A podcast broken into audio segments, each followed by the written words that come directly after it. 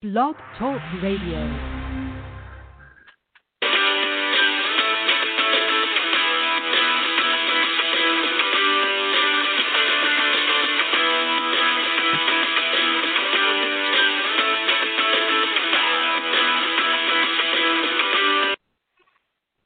Welcome in to Kentucky Basketball Across the Bluegrass with Benny Lee. I'm Benny Nees Lee. You can follow me at KYB Ball King on Twitter.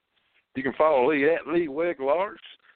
Lee's out in Paducah tonight, and I hope the weather's as nice as it is here. It's nice to have a good day for a change. Hey, Benny. Hey, Big Blue Nation. Welcome to the show. And man, do we have a good one for you. Yeah, Jeff Sheppard's going to join us uh, a little later on, and uh, you have a special guest. Uh, if you want to say something about that, that's going to join us as well. Uh, basketball yeah. guy out in uh, Western Kentucky there. Yeah, and and yeah, Mike Chumbler. He is the head coach of the West Kentucky Technical College here in Paducah, Kentucky, formerly Paducah Community College. Uh, I've known Mike for years. We we grew up together. He's a little bit younger than me, but he comes from a uh, very solid basketball background. His dad was Bill Chumbler. He's a legend in Southern Illinois with uh, Cairo High School. He took them to the state championship several times in Illinois, and it was a single A school. And uh, it, and also in Western Kentucky, he's in the KHSAA Hall of Fame. So you've got a guy that's in the Hall of Fame in two different states, and you just don't see that a lot in high school basketball. But Bill Chumbler's a legendary name. Uh, Mike didn't fall far from the tree. You talk about an athlete back in the days, and, and this guy could do everything. Great football player at Little Heath High School in Western Kentucky. Uh, of course, they consolidated into McCracken County, but uh, also a great basketball player. And Mike has done, you know, where I think I touched a lot of kids, and, and well, in, in coaching, and, and was an influence on kids uh, nowhere close to what Mike has done with, with kids and youth here in Western Kentucky as far as teaching them basketball and just what he's done. And uh, a lot of this is going to revolve around his son, who also didn't fall far from the tree, Cam Chumbler, a great basketball player, bright, bright student, wonderful young man, and and a tragic story there. And we're going to get to that here in just a little bit and how that tied into Duke basketball of all things. But a great story, and and hope you guys stick around and are listening in. And and as always, we'll welcome your calls. Yeah, and if you guys want to call in, it's five one six five three one nine four seven four, and we're going to talk a little bit about the Cats and another great week. And uh, this net rankings, and it's something that's been on my mind for for weeks now. And I noticed that Duke lost again, and they're still number six in the net rankings. And we moved up four spots to number 14 with our win. But uh, Michigan State moved up seven spots with their win. And I've just, I've come to the conclusion that the net rankings is just has no credibility left whatsoever. It shouldn't even be used. That's just my opinion. They want to hold the Evansville loss completely against us from November the 12th. And you know, you know how Cal feels about that. You guys heard him yesterday the Evansville, Evansville, Evansville stuff. But you know, I don't know. I don't know what to say about that other than I'll say this: that they had a guy out with injury, and he's A. Montgomery, and they had two guys with the flu. And I understand we should have still won that game. There's another factor that a lot of people don't think about, and I'm not here to down anyone, but he was trying to bring Kahlil Whitney along at that time. And I think it's if he wasn't doing that, we would have won the game anyway. But that's you know, that's that's neither here nor there. But one thing that we can be sure of, it's time. It's that time of year, like it is every year around this time, where we say, and and I don't, you know, if I ruffle feathers, I'm sorry. We told you so on Coach Calipari. The man knows how to bring a team along, and he brings them along at the right pace every year. He gets them clicking at the right time every year, and there's there's a pretty good chance he's going to make another Final Four run. I don't think it that it's a given or anything like that, but there's a good chance of it. Well, and I don't care if we ruffle feathers or not. I mean, that's just me, Benny. And you know, I, I agree a hundred percent with what you're saying on John Calipari, and, and time after time, year after year. And I think the real frustration is, you know, not hanging the banners, but it gives us a chance every year, folks. And like we've said num- numerous times, they don't grow on trees. A championship's hard to come by. And you can even look at Duke and, and their great recruiting and, and with Coach Krzyzewski, uh, what he's done over there, and they, you know, they haven't won just every year either. So it, it's it's a it's a tough thing to hang a championship, win a championship, hang a banner, and uh, we see it year after year. But Cal has them in a great place.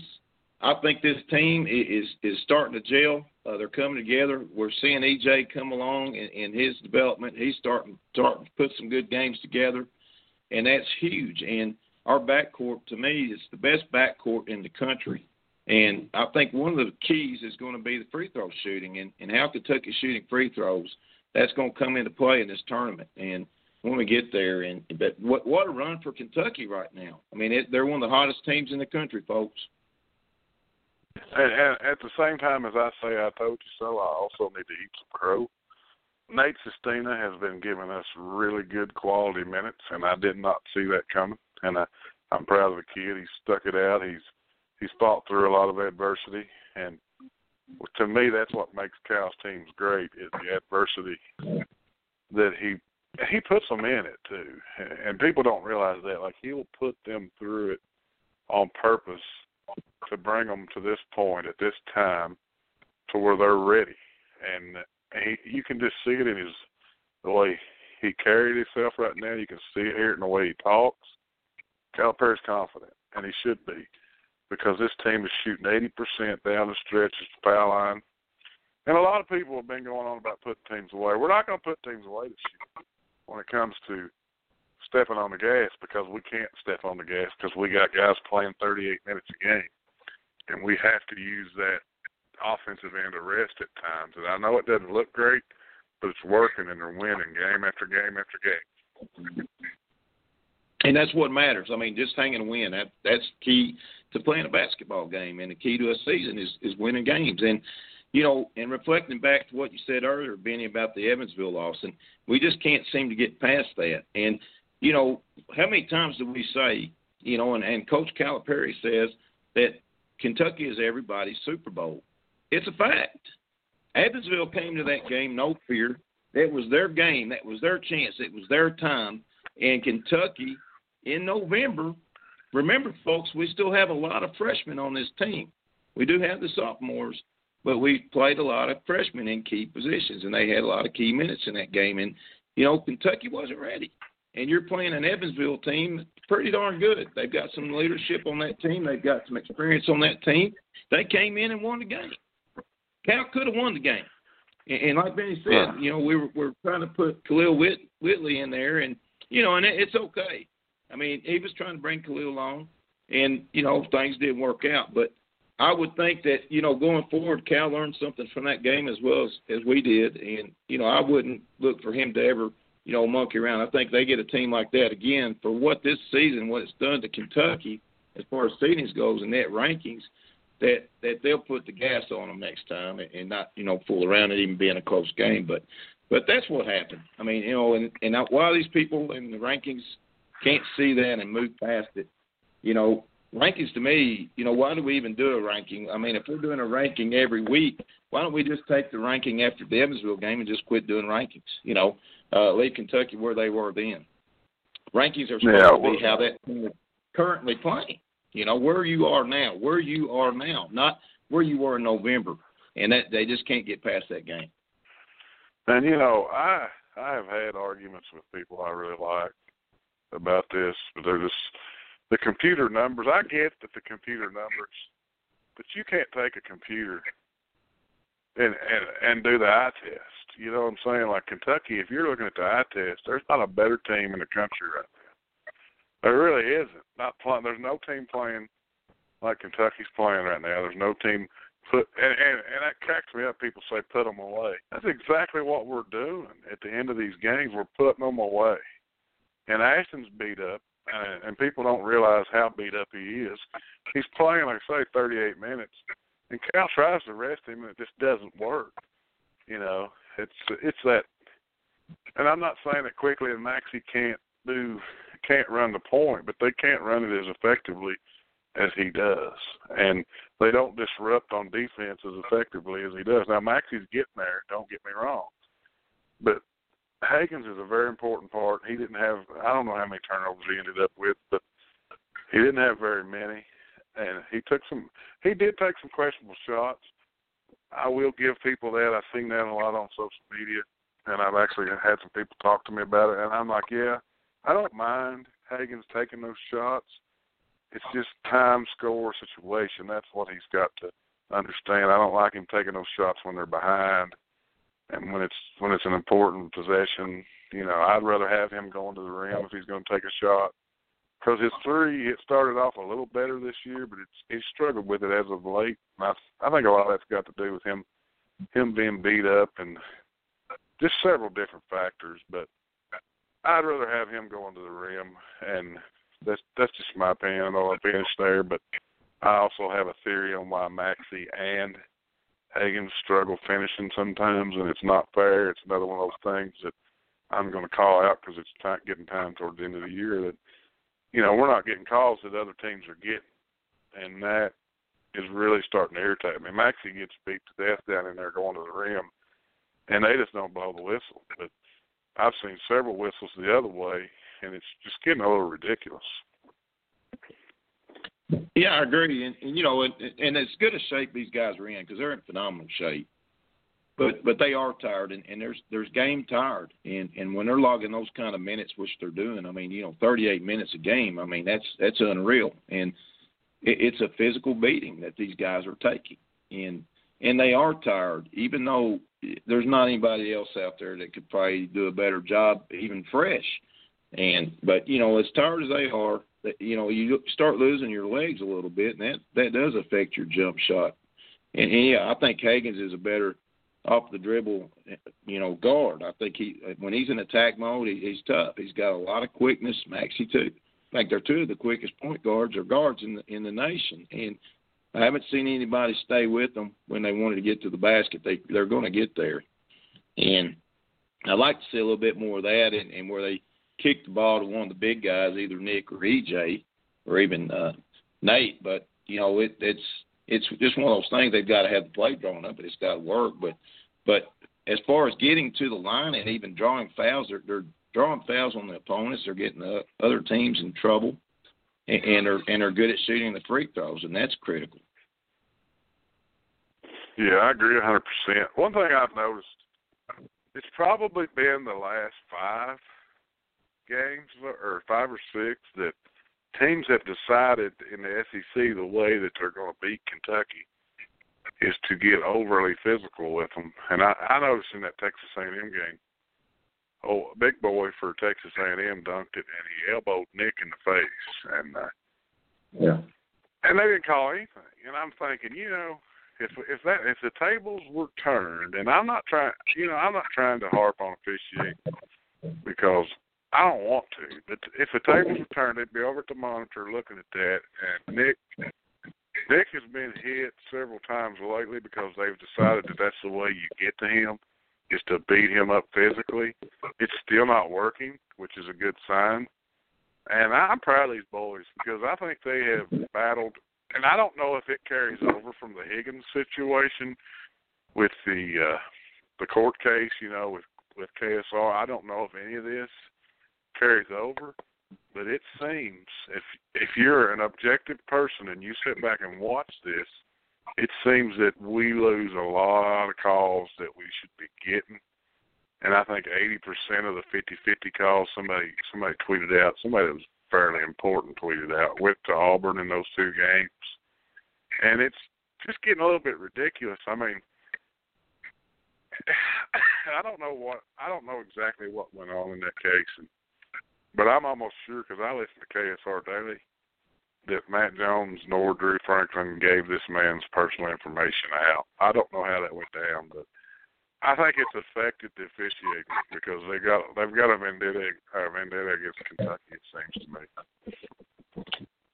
They do, and I think they always have. And and you know that one article in you know with the talking about the referees and, and the coaches that they do not like calling the games for. You know, Calipari was in the top five, if, if not the top coach, and if they do they do not like calling their games. And but you know, John's John's got a right to be ticked off a lot of these games when when we're seeing the calls that we're seeing, and you know, and I and back to Hagans on his on being physically tired. You know, his dad even came out this week and was speaking about you know how beat up he was and banged up. So, that and there, you know, one one day this last week there was one of the I believe this guy was the head of officiating, and uh, I believe his name is John Adams, and I think he got into it a little bit with Matt Jones from KSR, and uh, you know he was defending Higgins on on the on the case, or they dismissed everything on on John Higgins' claim against Kentucky Sports Radio,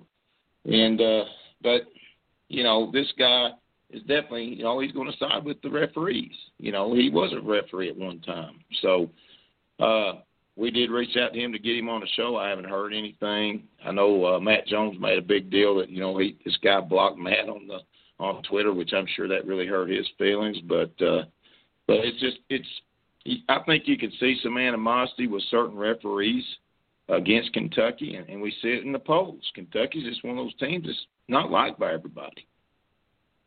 Well, I think it's okay.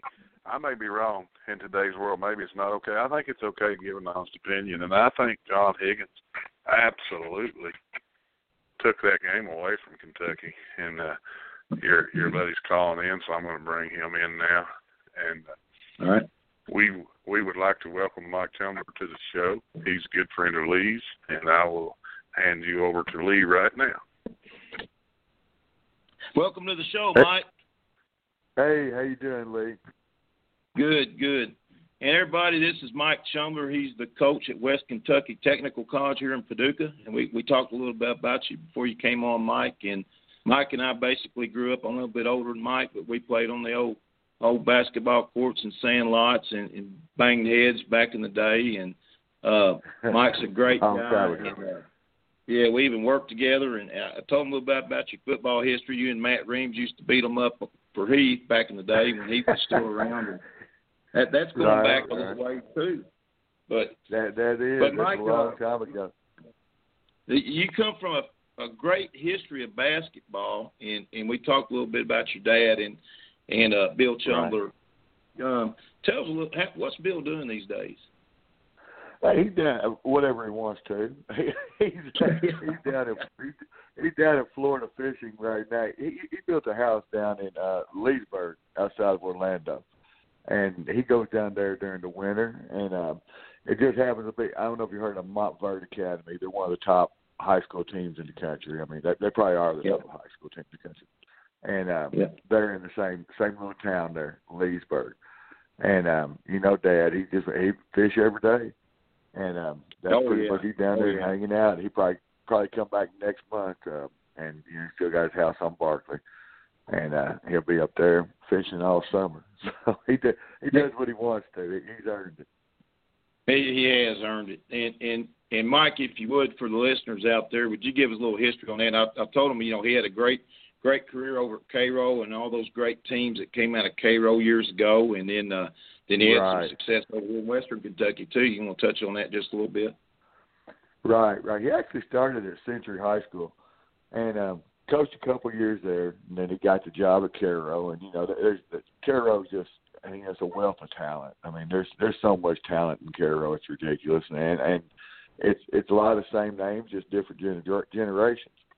And um, he coached there 23 years, won a whole lot of ball games, coached some great players, and uh, then he came to Tillman, uh, coached at Tillman eight years. He finished up the last team he had there, got beat in the state championship against oh gosh, it was Tubby Smith's son and that group. I can't remember what team that Lexington Academy. Okay.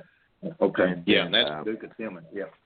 Yeah, he was at Tillman for eight years, and then um, finished out. He went to uh, Trigg County, and Trigg, Trigg really hadn't done very well before he was there. I mean, they had some in the past. You know, they had some great coaches, but um, they've been kind of on a downslide. And uh, went up there, and he had 20 wins four years in a row. And um, Yeah. he when he ret- when he retired, I swore he'd be back within five years. I'm like, there's no way he can stay away. But Yeah. uh, he, he with me coaching at WKCTC, he'll come in during the summer a little bit, and he, he kind of gets his fix, and you know he, he he he's pretty content. You know, I, I never thought I'd say it, but you know, uh, I would have bet money Yeah. he'd have been back in five years, but you know, he, he's Yeah. pretty content, and I'm happy for him. He, he's having too much fun fishing, I think.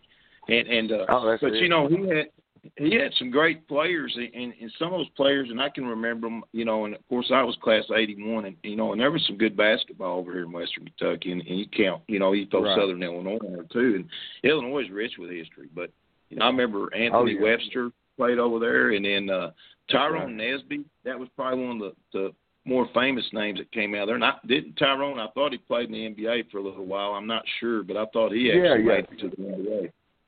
Yeah, Yeah. He, he played Yeah. NBA six six or eight years. I, I get it mixed up. Then he went overseas and played for a while.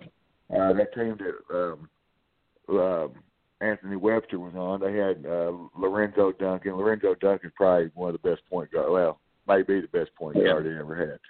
And um, Yeah. Lorenzo went overseas and played for a while. He got drafted by his Washington Bullets back then, and uh, Okay. he got drafted, didn't make the team, but then he went overseas and played. Uh, I remember Orlando Hill that played at Paducah Tillman. He actually coached his dad at Cairo, and uh, his name was Orlando also, and he he was a heck of a player.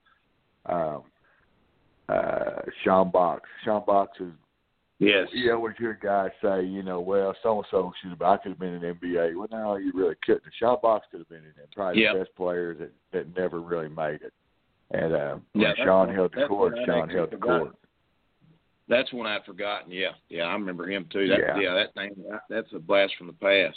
Really is. Hey, And, uh, Sean, Sean, Sean led the country in scoring. They they played one year at junior college over at Shawnee, and he led the country in scoring. And um, uh, UNLV, Tarkanian, they were they really wanted him bad, and uh, for Yep, whatever I reason, remember. you know, he just he didn't go.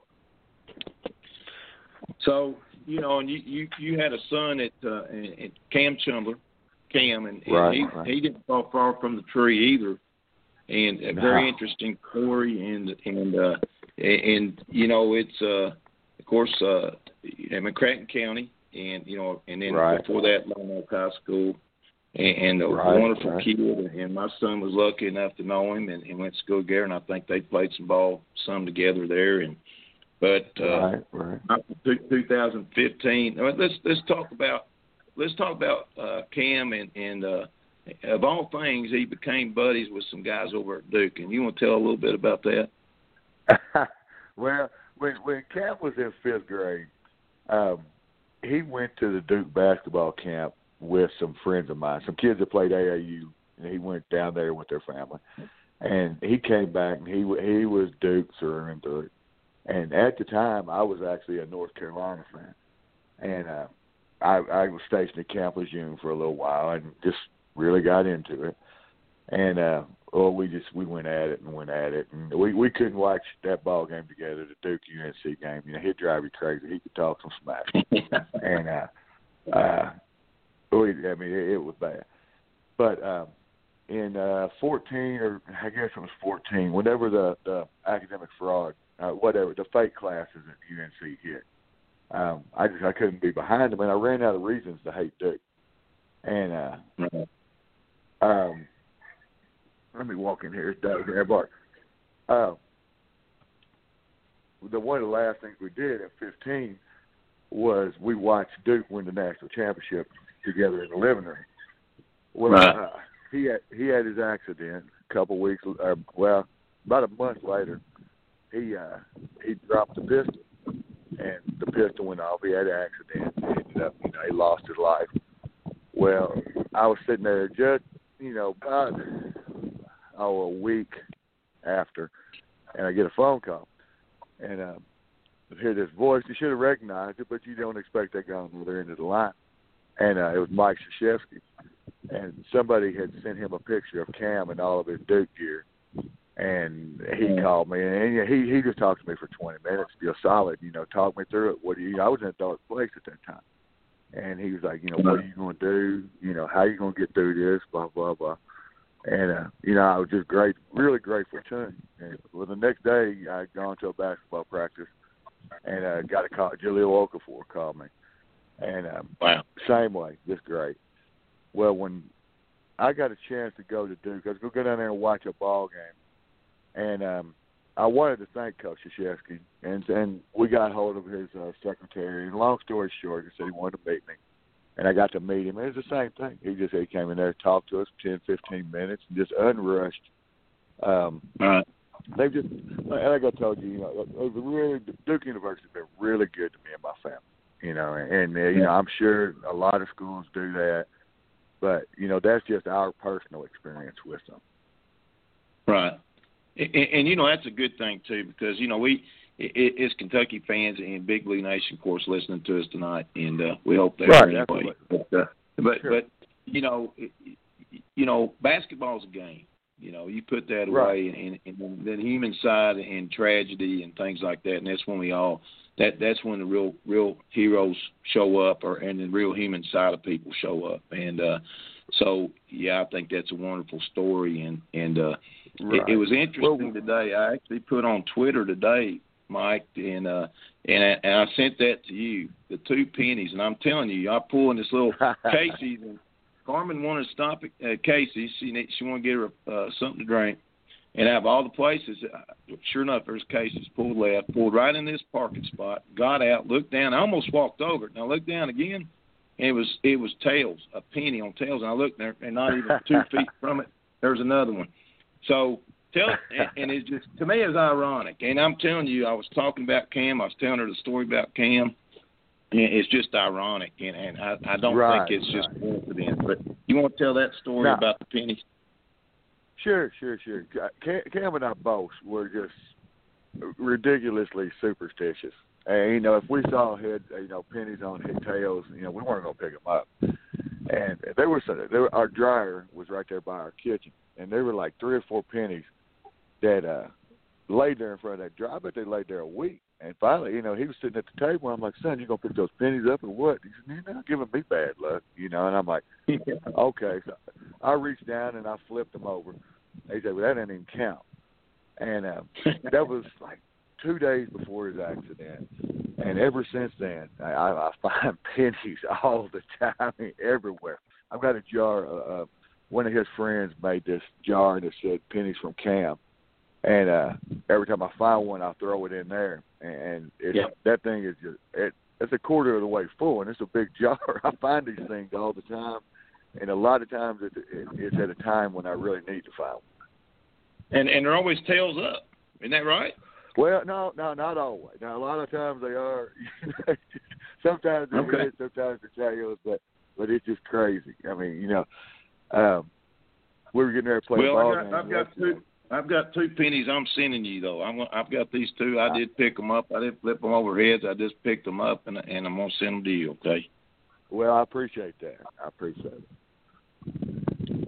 So, tell us a little bit about what you got going on with WKTC because I know you guys have a heck of a program there, Mike, and you've done wonders with it. And and I know, and I was telling everybody that how many how many young men and even women that that you you've affected by coaching and, and what you've done in some of your training with kids and, and your AAU experience and everything. But you you've really done Right. something over at WKTC too. You guys you guys have put up some pretty big numbers and, and do a lot of scoring. And you want to tell us a little bit about that?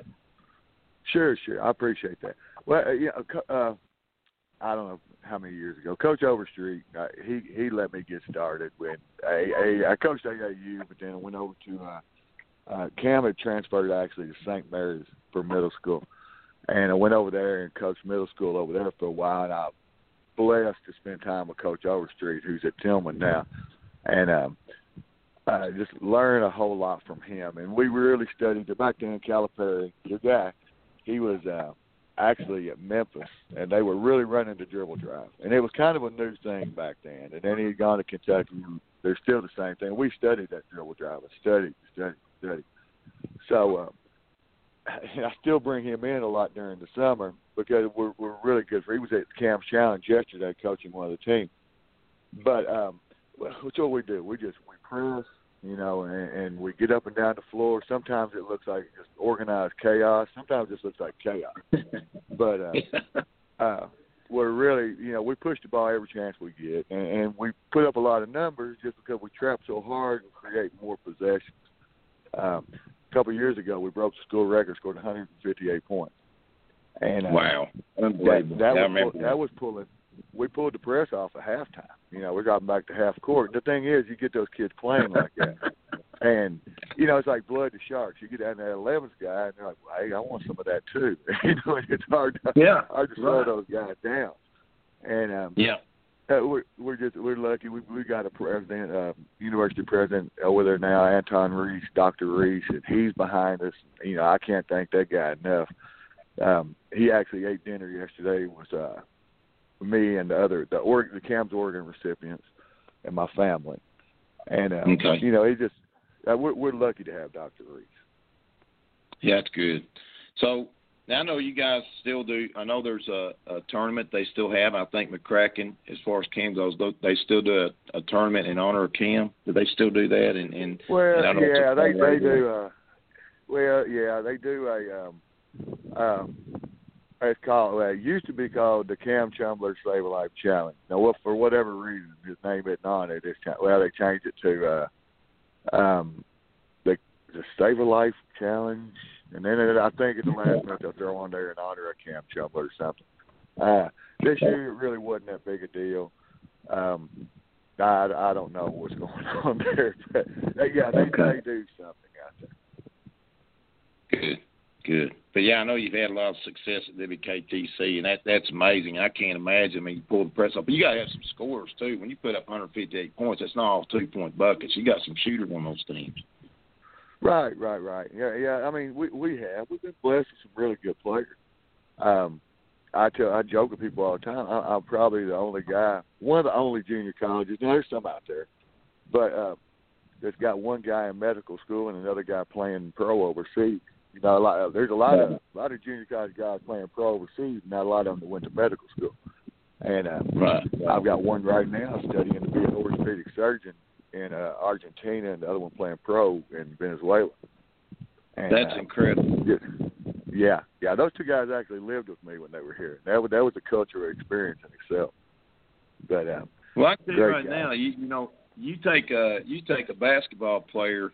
We talk about basketball IQ, and you take a basketball player with talent, but you've got somebody sharp like that. I mean, man, it's just it's just hard to beat. And they they they naturally become leaders on a team, and I mean, you, you know, you, you, there's a lot to be said about a smart player.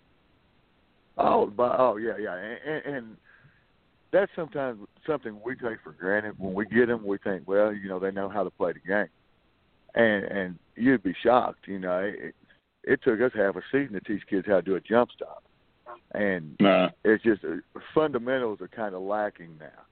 And you know, it's Yeah. the ESPN days. You know, it's it's a dunk or a throw. Yeah. You know, there's no mid range, there's no using the glass. And uh, but uh, I just I'm taking a kid from Callaway County. I just uh, got him committed the other day, and he's a coach's son. And it's just it, it's a those kids that have those high basketball IQs, and that you know you can count on them sitting in class when they're supposed to be. You know, that's that's irreplaceable. Yeah, and we we just had Dan Issel on a couple of weeks ago, and he said the same thing that what he sees different now is just the fundamentals, the lack of fundamentals. It's just like you said, and so that that that matches that perfectly, and, and I think it's it's dead on accurate too, and, and right because you just see see things, and I think that's in every sport, Mike. I don't think it's just basketball, but I think you know, coaches, you know, they they they see a talented player, but you know, if you got a talented player and you give him the fundamentals, you give him the tools to learn the fundamentals, you're going to turn him into something really special. And you know, Right. I've seen I've seen I've seen basketball players and athletes with lesser talent, but they had it between the ears, and and, and they'll just wear you out. Well, that's one of the things about Cam that made him so good was he he wasn't the most athletic. Now, he was pretty athletic, but um, you just weren't going to throw anything at him that he hadn't seen a hundred times before. And Right. he, he was just arrogant enough that he could be down by 17 and still think he was going to win, and had a strange way of making his team believe he's going to win too. And uh, Right. he, he's such a high basketball IQ, mentally and tough, mentally and physically tough kid. Um, Yeah. Just really kind of set him apart. I mean, he he was a special kind of young man. Well, and I tell you, he, he, he's a lot like you, Mike, and, and I, you know, I got the opportunity to see him play times, but I know how you were. And I tell you what, sometimes it, it, you, we'll talk a lot about having that will, and, and you take these athletes that have a will, you're just going to refuse to lose. And a lot of people don't understand that. They they can say it, but you, right. you know when you leave it all on the floor as a player. Right, right. You know when you know when you leave it all on the floor, and you know I'm telling you, I mean even pickup games, I can remember them. You know at Concord Methodist. Man, we laid it all out there. I mean, we're just playing pickup games, but you, but definitely in, in, in varsity games. But I mean, it was right. just one of those things that you can't teach competitive edge to a lot of kids. They they either have it or they not, or they don't. And but you take somebody yeah. that's got that competitiveness, and yeah, Cam had fire and competitiveness, man. But I'm telling you, he got it from right. you, and I'm sure he got it from your well, dad. So I, I had a guy tell me one time they watched him play, and they, they said, you know, he's going to be better than you. I said, well, that's the goal. you know, that's the goal. Amen. You Amen. want the kid to be better. And uh, Hey, do you- I, I think part of it.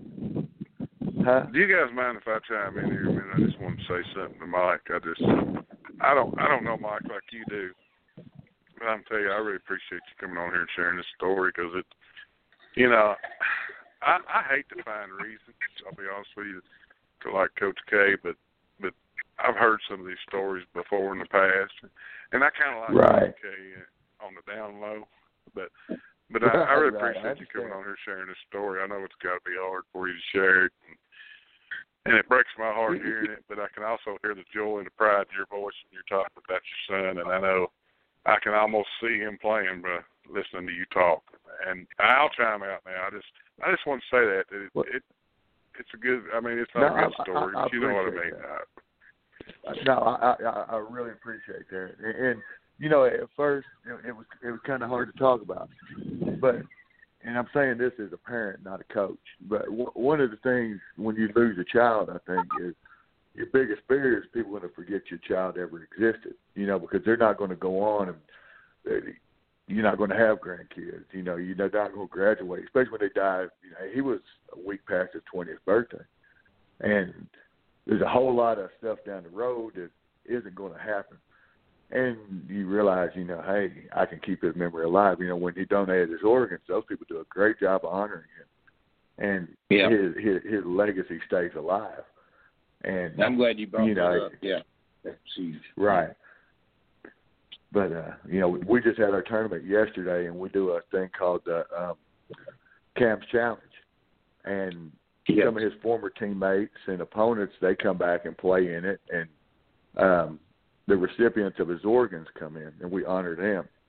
And uh, a lot of people don't realize they're, they're like our extended family now. We're really close, and uh, there was like 25 young men came in to play in that game yesterday. And uh, Wow. it's just you know it, it's a great testament to him. It's a great testament to our area, and um, you know it's like you said, people come together through adversity. Yeah, and I tell you, Mike, you, you went through it, buddy. And I, you know, I've got one son, and I, I just never could imagine. And, and there was a long time I felt like I didn't even know how to talk to you about it, and it, it just, uh, you know, it, it, everybody, you know, it'd be, you know, something that you would never want to happen. I think you've handled Right. it Oh, very definitely. well, and, and and you definitely raised a, a fine young man. And I just think sometimes, you know, God has a bigger plan, and we just have to trust Him. And uh, you know, and I, I'm sure it derailed dreams and plans you had, and and you know, and it, it while it's still a sad story, I mean, it, there's there's there's a lot of good came from it too, and uh, I know Cam's up there, and I know he's an angel, and I know he looked over me today. There's not a doubt in my mind, and uh, buddy, I tell you I- what, I- I, sure appreciate you coming on today. Right. I, I'm a firm believer that God gave Cam basketball just as a tool where he could, you know, he could touch more people. And um, Mhm. you know, I, I, I'm a spiritual guy, and you know, and it took me a long time to accept it. You know, he, he's God's son. God, God just blessed me and let me borrow him for 20 years. And uh, Yeah. you know, I, I've, you know, as much as it hurts sometimes, I was blessed for 20 years more than any man should be. Well, and I tell you, you know, you said you got an extended family, and you know, I've I've always considered you family, and, you are part of my family, whether you know it or not. And, you know, and it was really nice to see how McCracken County reached out and people farther even than that, and how many people, you know, his life touched. And uh, but you're never alone, buddy. Buddy, you're never alone. And uh, I, I, want to appreciate thank you that. for coming on today. I really do. I well, appreciate you you coming on. I think it's a great story, and, and we're going. to, You know, I'll be posting some more on this, and uh, hopefully we'll have you back, Mike. Talk about a championship over there at uh, WKTC. Right, yeah, Mike. I want to thank you a lot for coming on, and Yes, sir. I really appreciate it. Like I said, I appreciate you sharing your story. And I'm down that way at least once a year because I'm a big fisherman myself. We all I got got you. together when I get. Last time I got down there, I didn't even get to see Lee, but next time we're going to have to make it happen. We all get together and you Yes, know sir, talk about some of that. this stuff. And I, I'd like to pick your mind on that dribble drive because that's something I've been trying to figure out for a while. sometimes I'm still trying to figure it out. Trust me, but, uh, but you know, I'm a firm believer. Sometimes you got to let athletes be athletes and make plays. And um, Well, Mike, but I, I have you back appreciate you on. guys having me. We're definitely gonna have you back on, man, because it, it's good stuff, and, and I we just scratched the surface today. So, but man, have a good rest Yes, of your Sunday. Take care, buddy. All right, you too. Appreciate you having me. Bye. yep. Thanks a lot, buddy. Yeah, All great, right. great story there. Great story there, Mike. Yeah, and I've told you now. I'm sure we got some some teary eyes out there in Big Blue Nation. Well, I'm glad that there's a mute button on my end because not when Dave Baker's on, but you know, every other time I'm glad because uh, I'm telling you, man, that story touches me because I was just into it with my daughter yesterday because she had an attitude with me, you know, and she even kind of I took her phone away from her and she even kind of slung it at me. I thought about getting up and knocking her out, and I thought, eh, can't do it like my parents did, you know. I'd probably go to jail. but, but at the same Right. time, you know, when you think about things like that, if something like that were to happen to me, I don't know how I could be as strong as he is, and and man, but I- I never could that- either. that People, people could help me to get to that point if something like that ever did happen. God forbid, but but he's he's a remarkable dude, man. He really is. Yeah, and I'll tell you, a couple years ago, I was still worried about him, and you know, and I reached out to him, but it wasn't personally, and I, you know, but what do you say? And it, it it's really one of those situations. What do you say? Because I mean, there's nothing that you can say that's going to take anything away, and uh, it's just tragedy. And, and yes, and, and you know this. uh you know, we went through this a little bit with with Kobe Bryant and his daughter, and they had the helicopter crash, and the other family there too and they're not mentioned as much as that, but we lost life and you know, it makes you open your eyes, it makes you realize that, you know, uh your loved ones, I mean, that, you know, life's not for granted. And, And Lee, we got a call coming in. I think it's I think it's Jeff, but I don't have his number. But we will probably we will see. Welcome to the show. Welcome to Back Kentucky Basketball Across the Bluegrass with Benny and Lee. Hey, uh, good afternoon, guys. This is Jeff Sheppard. Hey Jeff, it's good to hear the you, show. Jeff. We had we just had a guy on. He went a little over. Sorry, I, I kind of didn't do my screening there, but I appreciate you coming on. The national champion at Kentucky, and everybody's wanting to hear from you, and it's good to have you. And uh, to, I I think I know a little bit from the commercials, but tell us what you're doing these days. Well, I um I live in in London, Kentucky now. Uh, I married uh, Stacy Reed um over 20 years ago. We've got a couple of children. Uh Madison, our daughter, is 19 years old and Reed, our son, is 15 years old. And uh Madison's in college now. She's at Campbellsville University here in Kentucky and uh, our son is um in high school at, at North Laurel High School and um professionally I've uh, i work for family wealth group i'm a financial advisor um mainly spend my time in lexington but we do have offices in uh london and somerset and in prospect as well just outside of louisville so um yep uh, spend a lot of time you know at work and chasing the kids around and uh life is good i'm very very very thankful Well, like I said, we appreciate you coming Jeff. on. And I've heard a little bit about your son. I, some people say he might be better than you. well, he's uh he, he's definitely ahead of me. He um he's played a lot more basketball than than I got to play uh, between a, a little boy all the way up to ninth grade. Uh, just because the the way that youth basketball is completely different now. Uh, there's so many opportunities for kids to play a lot of really high level competition at a really young age and get wonderful experience, um, super high level competition, and he's fortunate to be able to to be able to play in a, a lot of those uh, situations for uh, a long time now. So it's been a lot of fun uh, to to see both of my kids uh, develop into to athletes. My daughter is also a, um, a college basketball player at Campbellsville, and so I'm just really thankful. It's been a lot of fun, and we're trying to enjoy every minute of it. And Campbellsville's a wonderful college too, and they they have some really good athletics. I know, and my niece she played tennis over there. Um, but Jeff, I have to ask you: Did you do you and Stacy have any three point shooting contests in the driveway, or or not? not anymore. Not anymore. When uh, when we were playing, we we we played a lot together, shot a lot together, and uh she can really really shoot the basketball. She can still shoot the basketball, and uh so no, I I I pick my fights elsewhere um, okay. because I don't know if I can I can win that one. She was an amazing player. You're right. Um, I have to ask you. You played for two coaches. You know, there's a lot of players at Kentucky that did didn't have that opportunity, but you were one of the ones that was fortunate enough to play for two different coaches at Kentucky, and actually won championships for both. What would you say uh, some of the similarities between Rick Pitino and Tubby Smith were, and, and what were some of the differences? Well, the the similarities are, you know, they are both phenomenal uh, leaders, phenomenal uh, competitors. They um, they prepare really well for uh, an opponent. They develop uh, talent uh, really well. Um, they, they they work extremely hard. Um, you know, Tubby Smith was an assistant coach uh, for Rick Pitino, uh, but that was before I got there, so I did not uh, play for Coach Pitino with Tubby Smith as an assistant. Um, I actually played against him.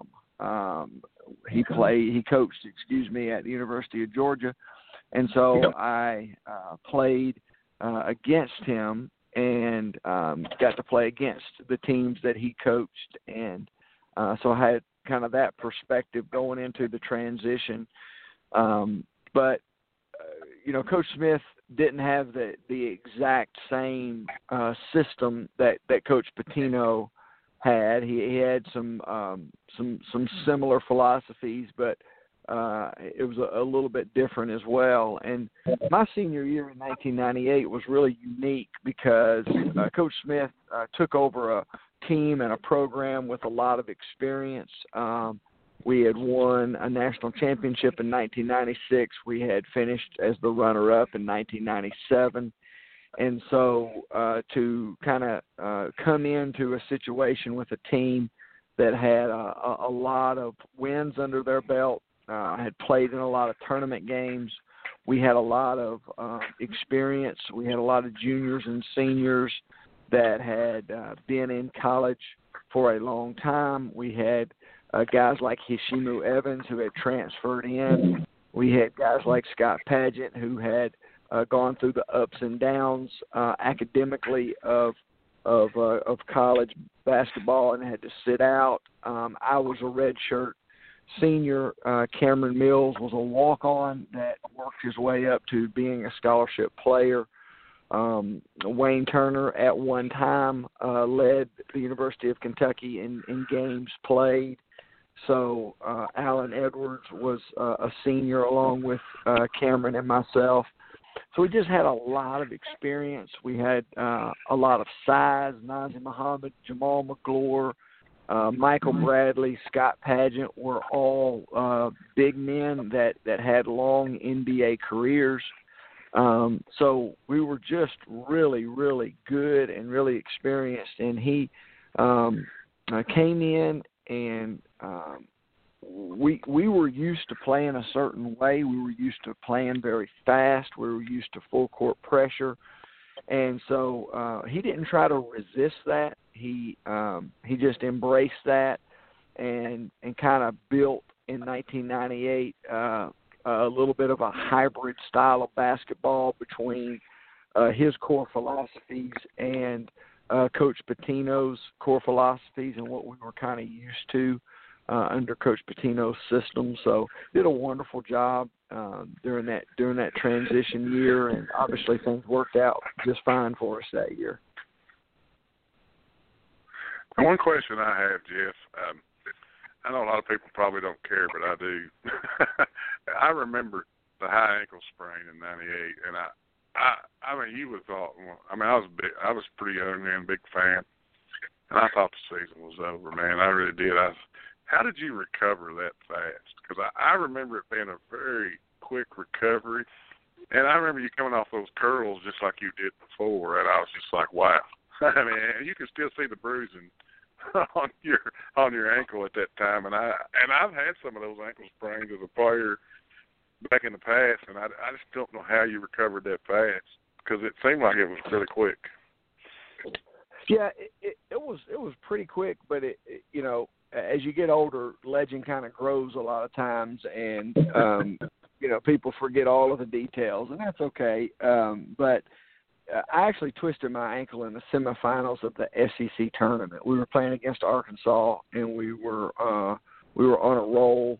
Uh, that was on a Saturday. The SEC semifinals are on Saturday, and so I twisted my ankle on the Saturday of the uh, SEC tournament. I did not play Sunday in the finals. We played against South Carolina in the finals.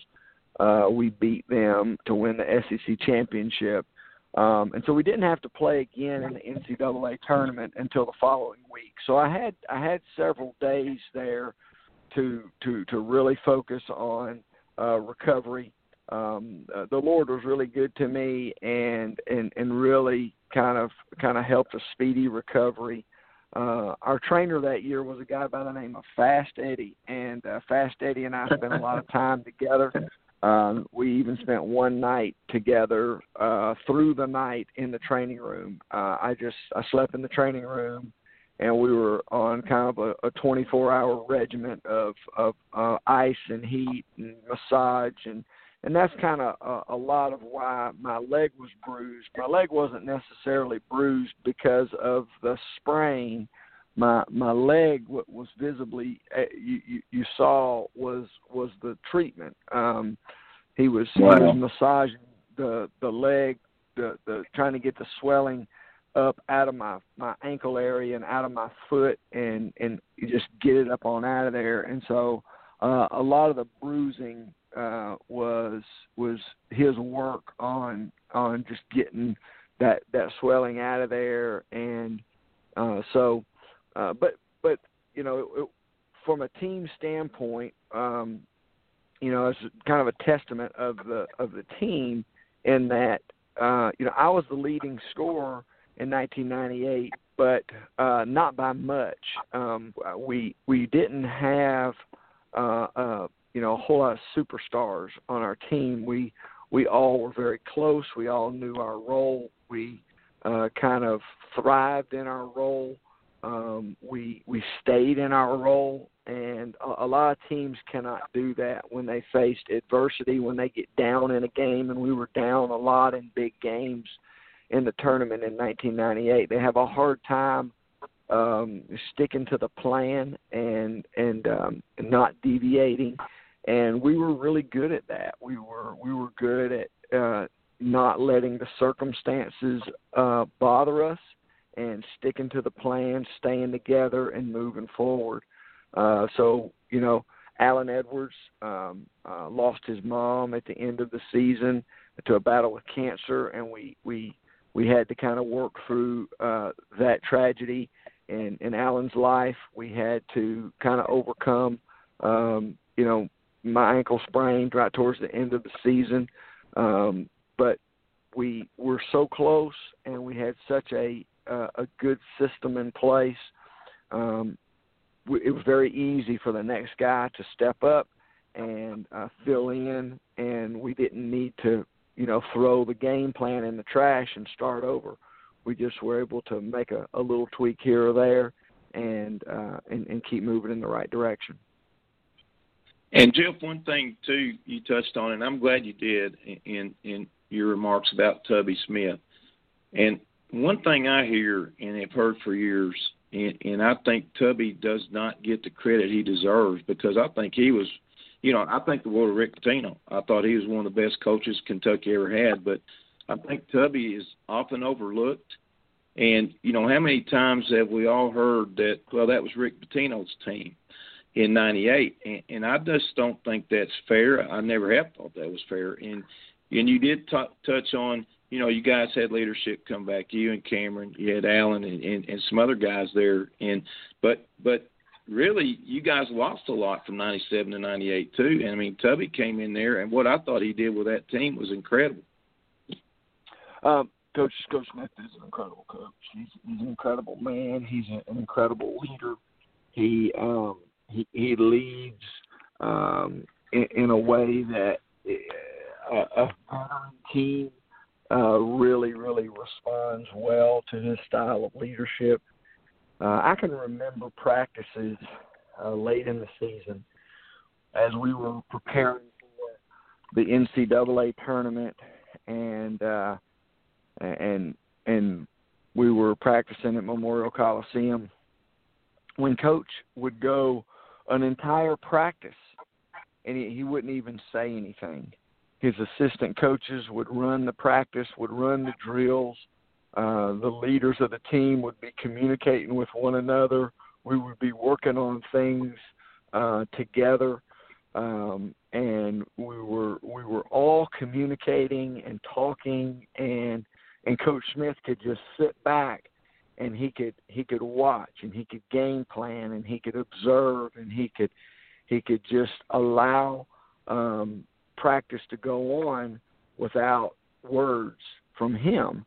And that's a sign of a phenomenal leader that that has the, the confidence in his assistant coaches and in his um, in his his senior leaders to to be able to just allow them uh, time to work together and develop.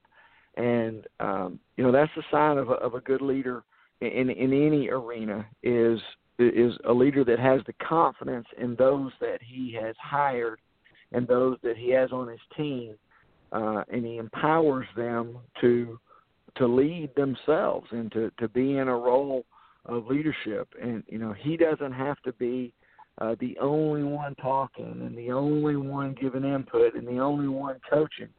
And uh, you, you'll see uh, a lot of wonderful leaders that that lead that way, and that that's the importance of all of those assistant coaches and everybody in the program.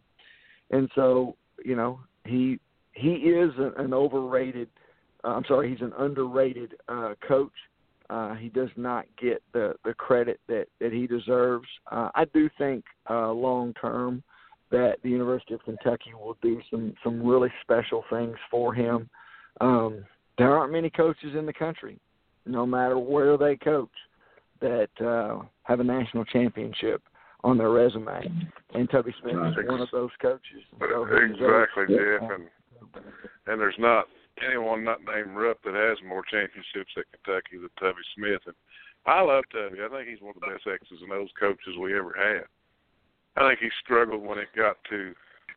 I mean, this is my opinion, and it's just my like I say, this is my opinion. He struggled when it got so crazy in the AAU that that let's face it, a lot of these programs are not a hundred percent on the up and up now, and Tubby was not going to embark in that stuff, and that's why the recruiting kind of slipped a little bit toward the end. Yeah, uh, you know, Coach Smith. One of Coach Smith's greatest qualities is uh, one of you know the the challenges that he has to face as well and that is his his loyalty. He, is incredibly loyal, uh, not only to his players but to his assistant coaches that he has worked with. And um, you know, there were some some times in in coach's uh, career at Kentucky that you know it, it may have made sense to to bring in some assistant coaches that uh, that really specialized in uh, the, the ways of recruiting uh, the the players of the of the 2000s, uh, so to speak. Right now, you know, with the the, the change in the way that the AAU programs work and and how much pressure is on these kids now to be uh, one and done. A lot of them, and and so it, it it's it's a different system for Coach Smith. It doesn't that player does not fit well with his system. Um, he's really really good with experienced players that have two, three, four years uh, under their belt with him and in in their system, and so. Um, personally, I'm really happy right now for Coach as he's, um, you know, well into his 60s now. Uh, he's back at his alma mater at High Point. Um, most of the kids that that go to High Point um, don't have the, the pressure of being one and done. They are are going there to uh, to play college basketball, to be student athletes. Um, coach can develop them into young men, uh, pour into them, teach them some incredible life lessons. And if basketball is a part of their future professionally, then great. If not, they are fully equipped to transition into the next, you know, season of their life as uh, as men, um, going into the workforce, going in um, to life as a as a father, uh, as uh, as a husband, and um, and that's where he really really thrives. I would say there's one thing that people definitely cannot question Tubby Smith on, and that is his integrity.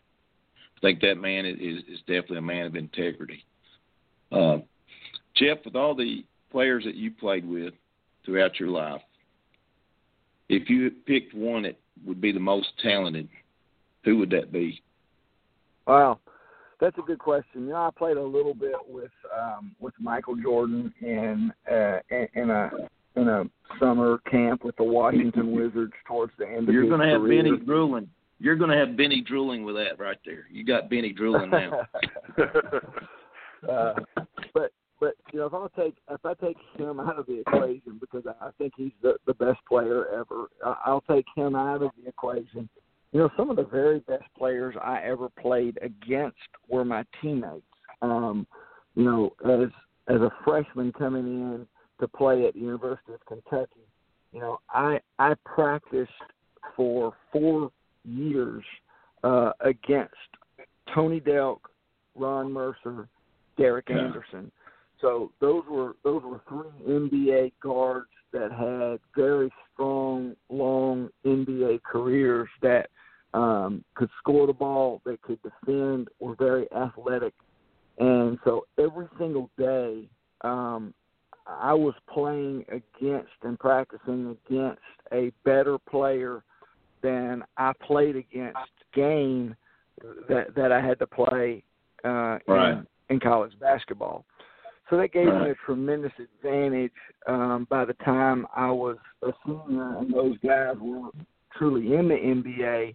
It gave me an advantage. I was I was fully prepared, and I, I had played against you know top notch college and, and professional guards. Um, Jamal Mashburn was um, uh, is one of my favorite players. He uh, would come and play uh, with us all, during the summer uh, when he was when he was playing professionally. Uh, Mash graduated. I'm sorry, Mash finished up. He left. He left a year early, but he finished up um, in 1993, and I graduated Right. from high school in 1993.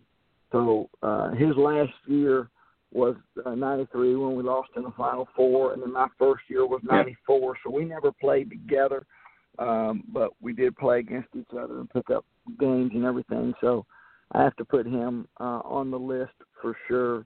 Um, but you know, I played a, a little bit in in Italy. I played a little bit in the NBA. Played against some really uh, nice players. Uh, I played against a, a, a young Manu Ginobili over in Italy before he came over to the NBA with the Spurs. He was in Italy playing professionally, so I played against him. He was um, uh, an incredible talent. But um, yeah, I played against some some really good ball players through the years. Well, Jeff, like I say, we don't want to keep you too long, but I appreciate you coming on. I know you got things to do on Sunday evening, and uh, it was nice going down memory lane. That's one of my favorite teams of all time. and you'll always be one of those special guys in history in Kentucky basketball history to me. And I can say I really appreciate you taking time out to come on our little podcast, and and you're class act. And uh, I hope your son the best. I hope I hope we get to see him at Kentucky, but you know, no pressure or anything.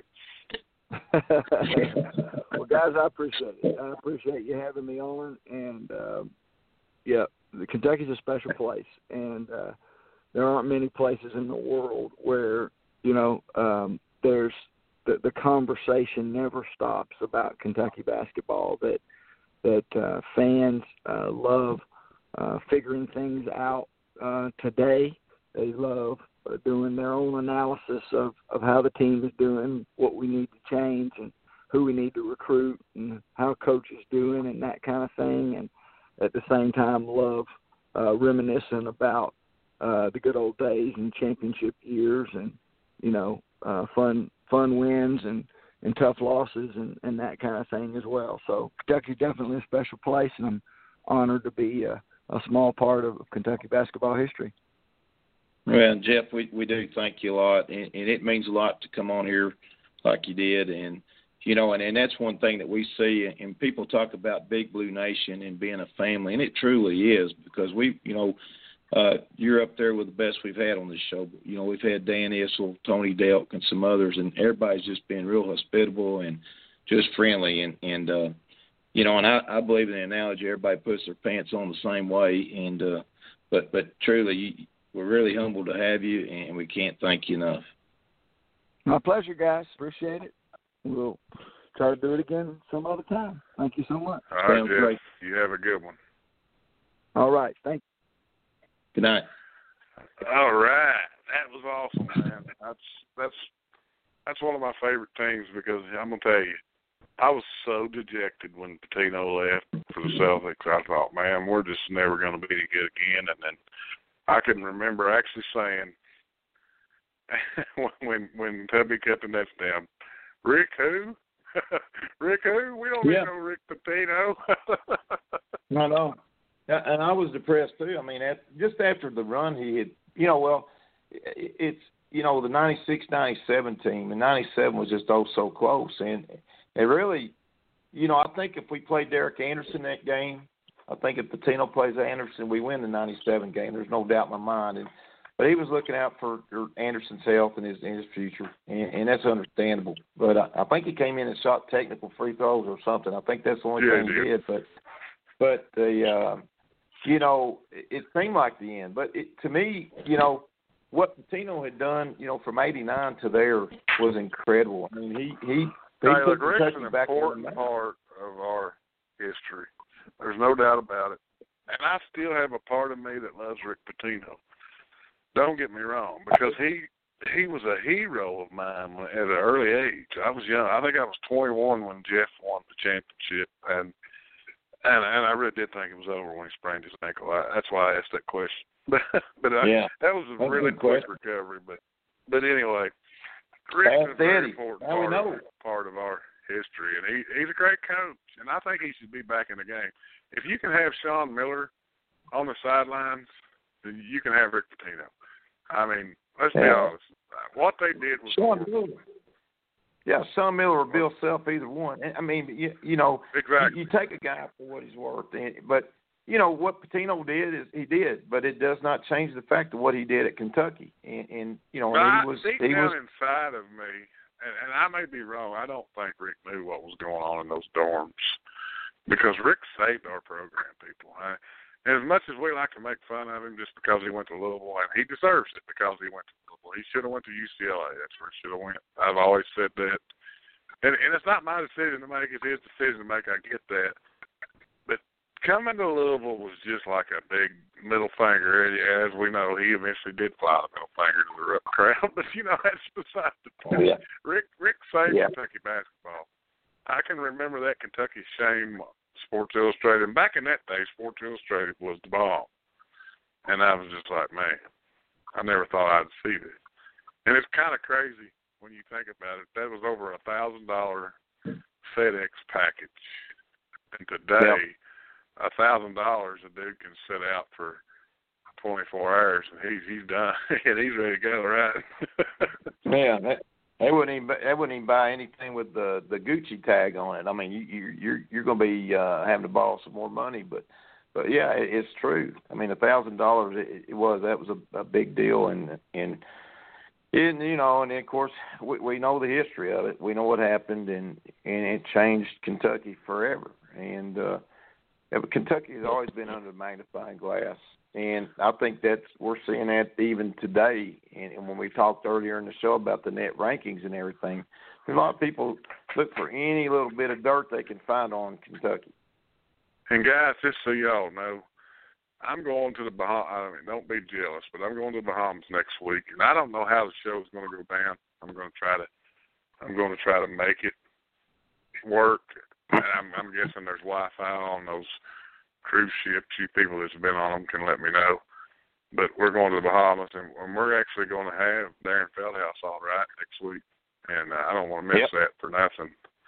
And because uh, yep. Deron's one of my all-time favorites. I'm, I, I say that on every guy, but all these guys need to know they're one of my all-time favorites. I love every dude that ever played at Kentucky, and and they all have a special yeah. place in my heart because outside of family, I'm just being honest, and maybe maybe it means too much. Outside of my immediate family and and the people I I love every day, Kentucky basketball is it for me.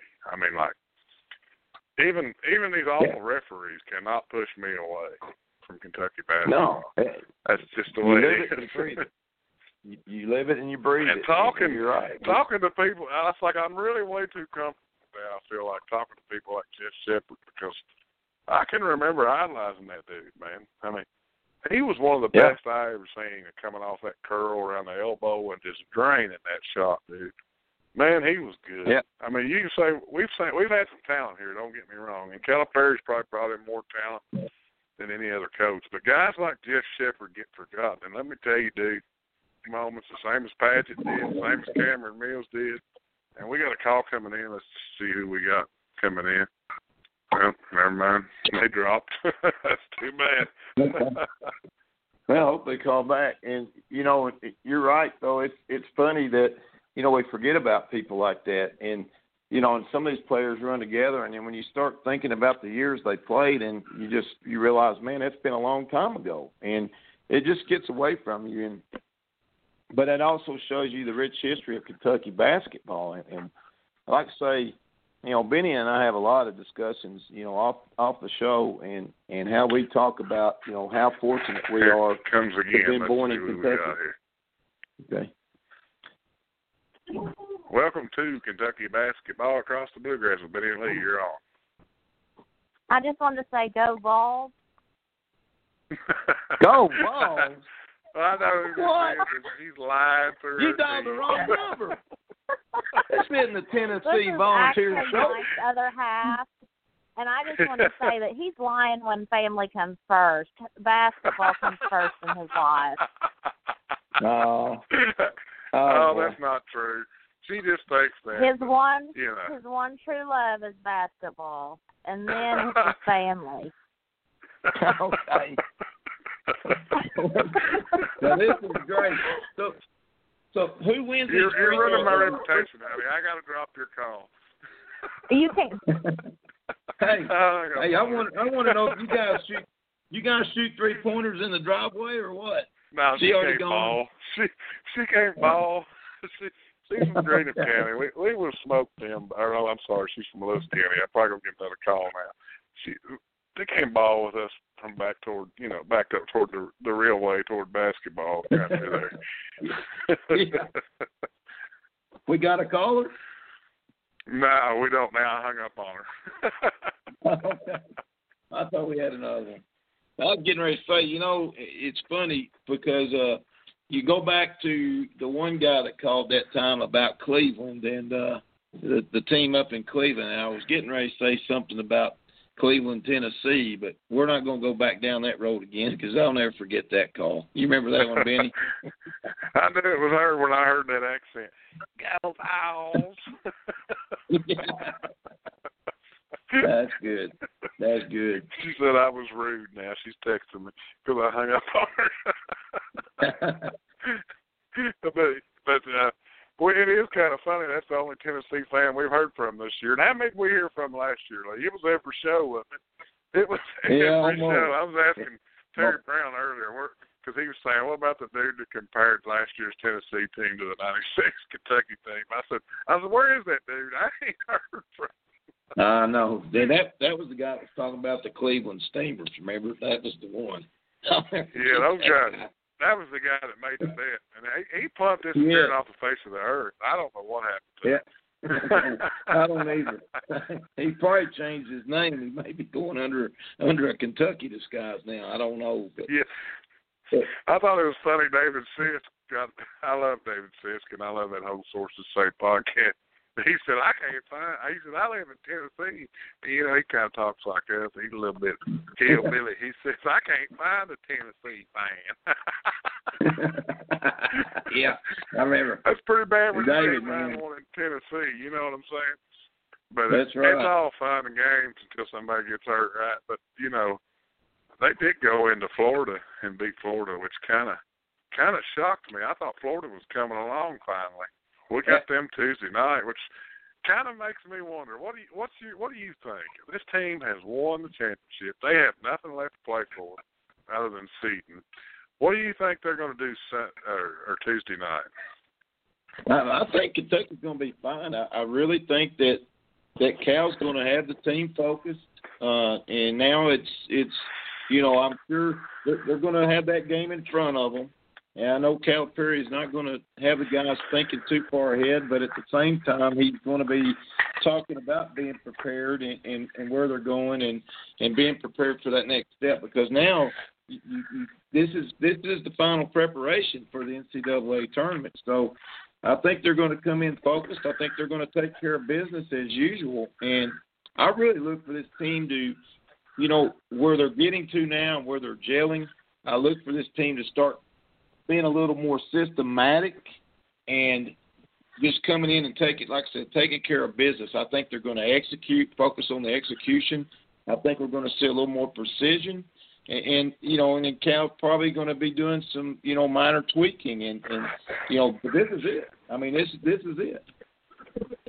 Okay, uh, you're What probably you going got going disagree on? I hear you still laughing. What are you doing over there? probably- All right. What you? What? Tell me. Tell me what you think. You're probably to disagree with me on this, but you know, I think it's a difference, little the little bit of difference in our age because if I were Cal, I would rest Ashton Hagans, and the reason I want him a hundred down the stretch. Now, what do you think? I could see that happening. I, I don't. I don't disagree that may happen. I think it, it is possible, and he tried to run the point. But the only, the only thing with that, I don't think he's going to rest him. He's, he's going to rest him. I think he may rest him, but not the whole game. He's going to have some minutes in there. But I think you're you're probably right. He might go half the game instead of where, where he's logging 38 minutes, and you know trying something else because you know as well as I do this. You've got you've got a game here, and this is the other side of it. I still think what I'm thinking might happen. I think they're going to come in and execute. I think it's kind of kind of working for what you're doing and where you're going. But yeah, they may do it with different people in limited minutes. But I think now is when you start tinkering around with well, what if we have this situation? If if Nick's in foul trouble, you know, getting some guys some extra minutes, we might see Keion play a little bit more this game. We might see Juzang play a little bit more. That's not a bad thing to do at all. And guys, don't be scared. It's five one six five three one nine four seven four. I want y'all's opinions on this. I know you guys are listening. I see the numbers. So call us. Let us Yeah. know what you think. But I think he should rest him the rest of the regular season. And I know it sounds Yeah. crazy, but we've won the regular season. He'll get the bugs out in the SEC tournament. I think you rest Ashton the rest of the regular season. That way he's a hundred percent going into the postseason. The NBA does it all the time, and it works. And I know a lot of people don't like the NBA in Kentucky, because, but I like both leagues. I, I actually think the NBA is a better league. I think it's run better. I think the officials are better. I think the players are better. Obviously, the players are better. That was a stupid statement, but I'm just saying. I think you rest him. You get him a hundred percent for the stretch run because we got to. I don't care if we lose at Florida. I mean, I'm just being honest with you. Other than seeding, who cares? Let's be a hundred percent when we got to win six in a row to hang number nine. And I tell you what, Benny, and I like that because eh, eh, if anything, this shows, and, and we're talking about net rankings in the polls, that you know when they when they do these rankings in, in the we can in win the, the in next the polls, twenty and not go up one spot. I mean, that the Right. rankings is Well- bullshit. But but but I'm telling you though, what what, what they don't ever factor in. Okay, what happened? Who was out? Who was in? Uh, they don't. It, it's just based on that team and that performance uh, against the opponent, and that's what they base it on, game to game.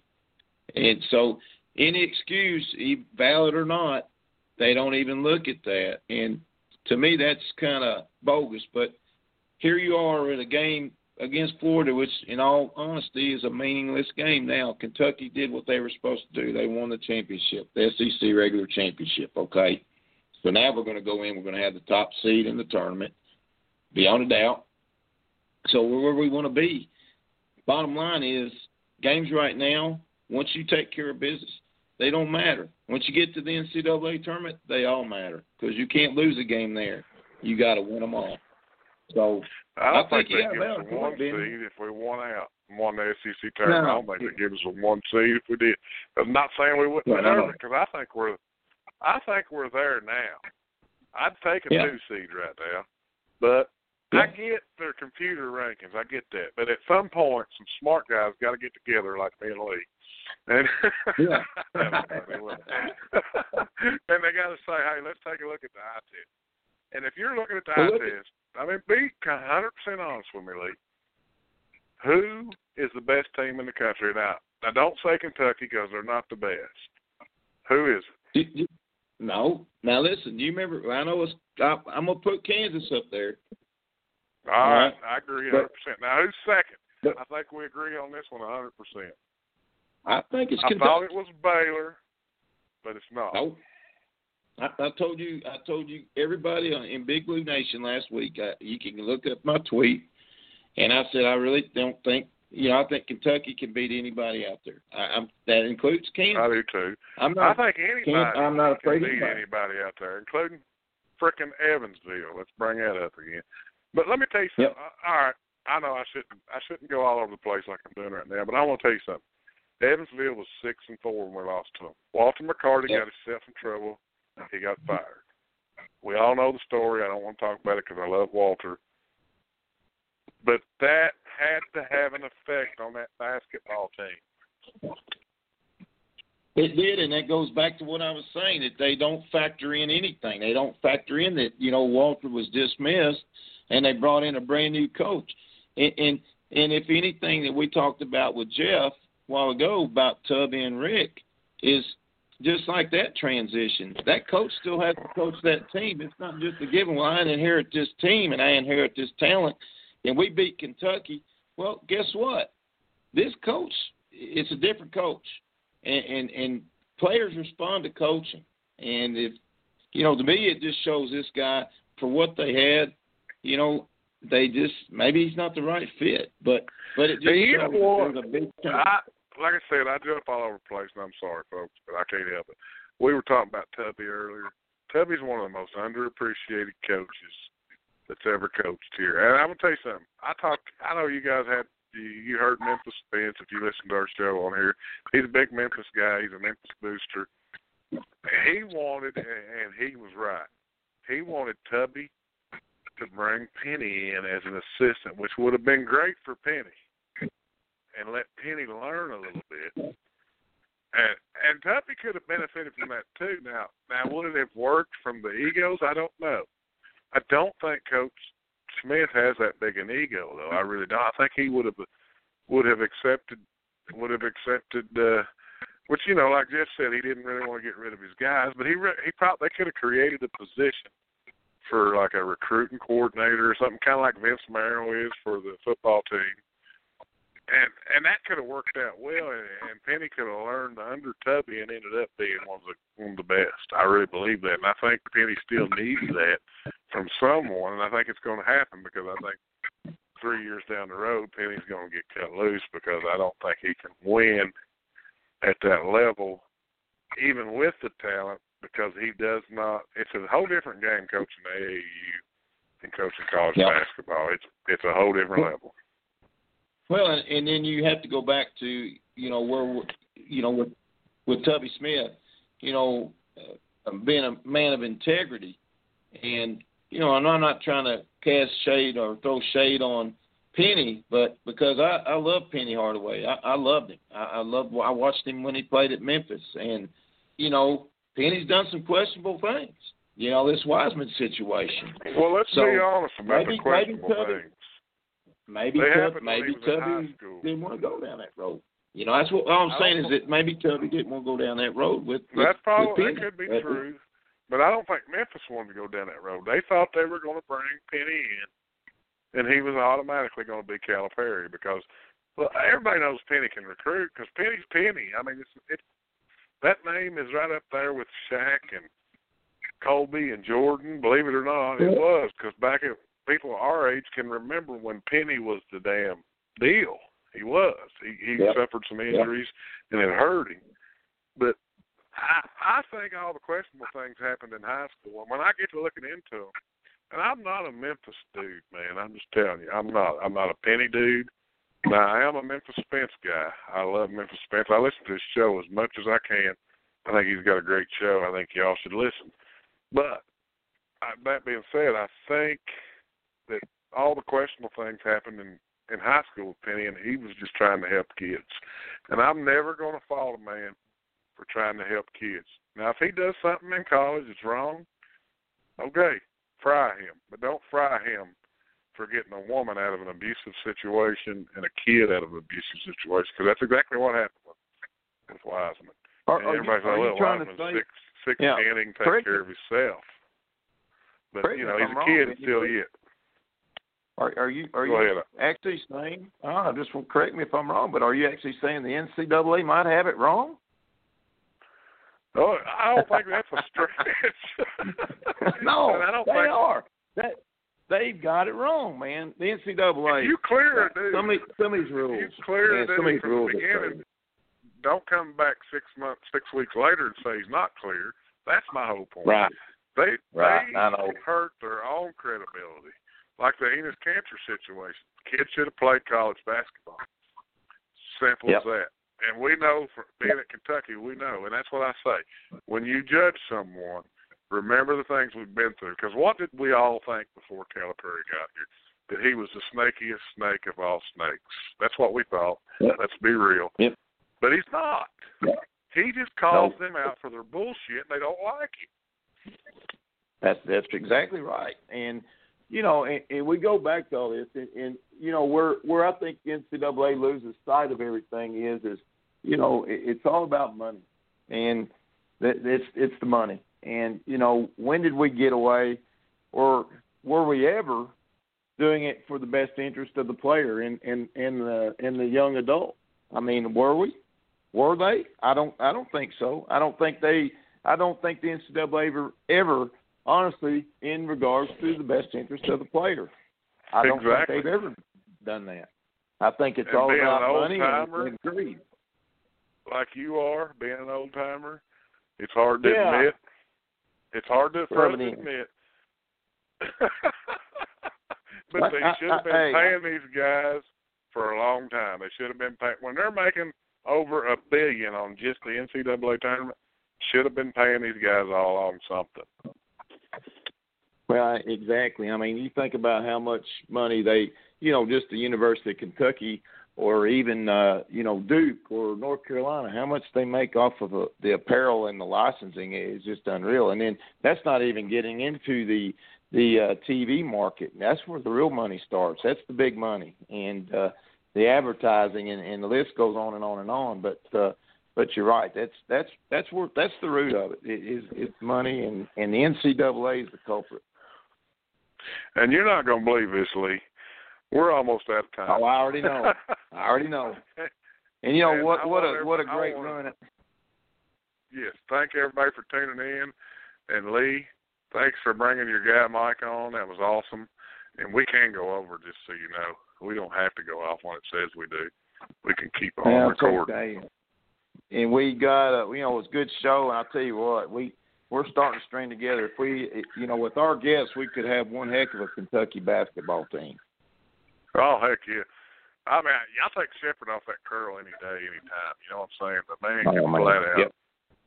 He carried us to championship. Him and Turner. Good God, them guys were amazing. Well, I hope everybody But enjoyed I- the show. If you didn't catch it live, you know, you can always play it back later, and uh, we'll definitely be shouting it out on Twitter. And and guys, you know, don't be afraid to call. Hopefully next week we're going to have Deron Feldhaus. Benny's going to be in the Bahamas. I've already been sending him pictures comparing him to Cal when they were at the Big Blue Bahamas, and so we're we're we're going to have some fun with that. And hopefully, hopefully Benny won't have too many of those uh uh too many little uh left-handed uh drinks out there. we'll see. hey, it's gonna be bourbon and coke all week for Benny. I just want y'all to know.